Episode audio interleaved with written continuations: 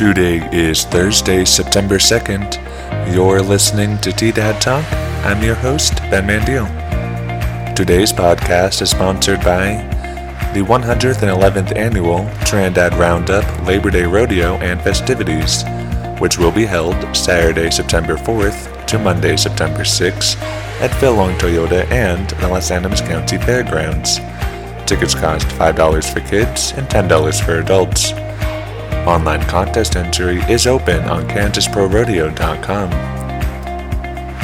The weather is expected to be partly sunny with a high near 84 today, with a 60% chance of thunderstorms. Tonight is expected to be mostly cloudy with a low around 59 and a 50% chance of sh- showers and thunderstorms. Now, here's the headlines for the day.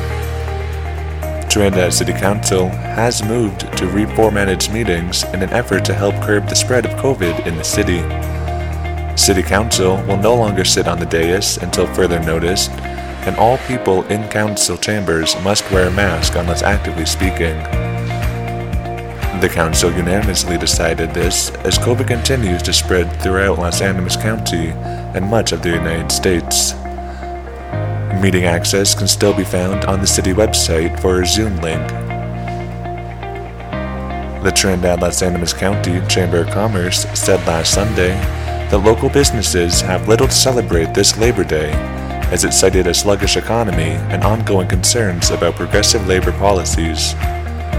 President Lee Fellen said that it has been hard for him to be optimistic this Labor Day that businesses will be able to employ people in the future as they did in the past and still be able to offer a standard of living he says locals have become accustomed to. A new release from the Las Animas Huerfano County's District Health Department showed there have been three deaths in the last three weeks due to COVID, including a man in his 40s.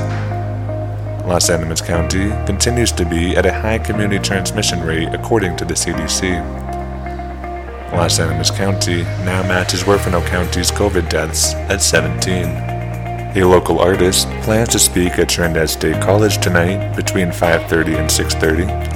Richard Alford will speak in the Pioneer Room in the Sullivan Student Center.